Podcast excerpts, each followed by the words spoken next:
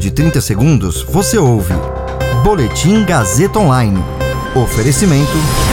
Se você tem muito o que dizer e quer escolher uma profissão para dar voz às suas ideias, a Faculdade Casper Libero é o seu lugar. Jornalismo, publicidade e propaganda, relações públicas, rádio, TV e internet. Todas as possibilidades abertas. Acesse casperlibero.edu.br e conheça as infinitas rotas que o mundo da comunicação oferece.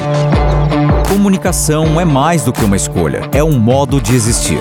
Agora você fica bem informado e atualizado. Está no ar o Boletim Gazeta Online. Executivo da Pfizer revela à CPI da Covid seis ofertas de vacina ignoradas pelo governo federal. A Advocacia Geral da União pede ao Supremo que garanta direito de Pazuello de ficar calado em depoimento à CPI. Eu sou Caio Melo e você ouve agora o Boletim Gazeta Online. Nas mais de cinco horas de depoimento à CPI da Covid ontem, o gerente-geral da Pfizer para a América Latina, Carlos Murídio, relatou aos senadores as seis vezes em que a farmacêutica tentou, sem sucesso, vender a vacina contra a Covid-19 ao governo brasileiro. Murídio foi convocado a explicar à Comissão Parlamentar de Inquérito as tratativas com o Brasil sobre o imunizante. Na sessão, ele contou que as propostas da farmacêutica foram feitas entre agosto de 2020 e fevereiro de 2021. O cronograma inicial da Pfizer previa a entrega, caso não houvesse atrasos, de um milhão e meio de doses ainda em 2020 e outras 2,5 milhões até março deste ano, o que não aconteceu já que as negociações não avançaram. De acordo com o executivo, ainda no ano passado foram cinco propostas de venda de 30 ou 70 milhões de doses ao Brasil.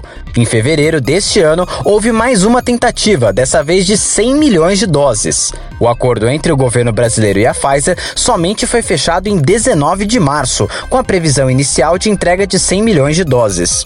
O gerente da Pfizer confirmou que enviou uma carta endereçada ao presidente da República Jair Bolsonaro, ao vice Almilton Mourão e a ministros ainda em setembro do ano passado, e só obteve uma resposta dois meses depois, quando recebeu um e-mail de Fábio Van Garten. A Advocacia Geral da União, a AGU, pediu ao Supremo Tribunal Federal que garanta o direito do ex-ministro da Saúde, Eduardo Pazuello, de ficar calado no depoimento à CPI da Covid.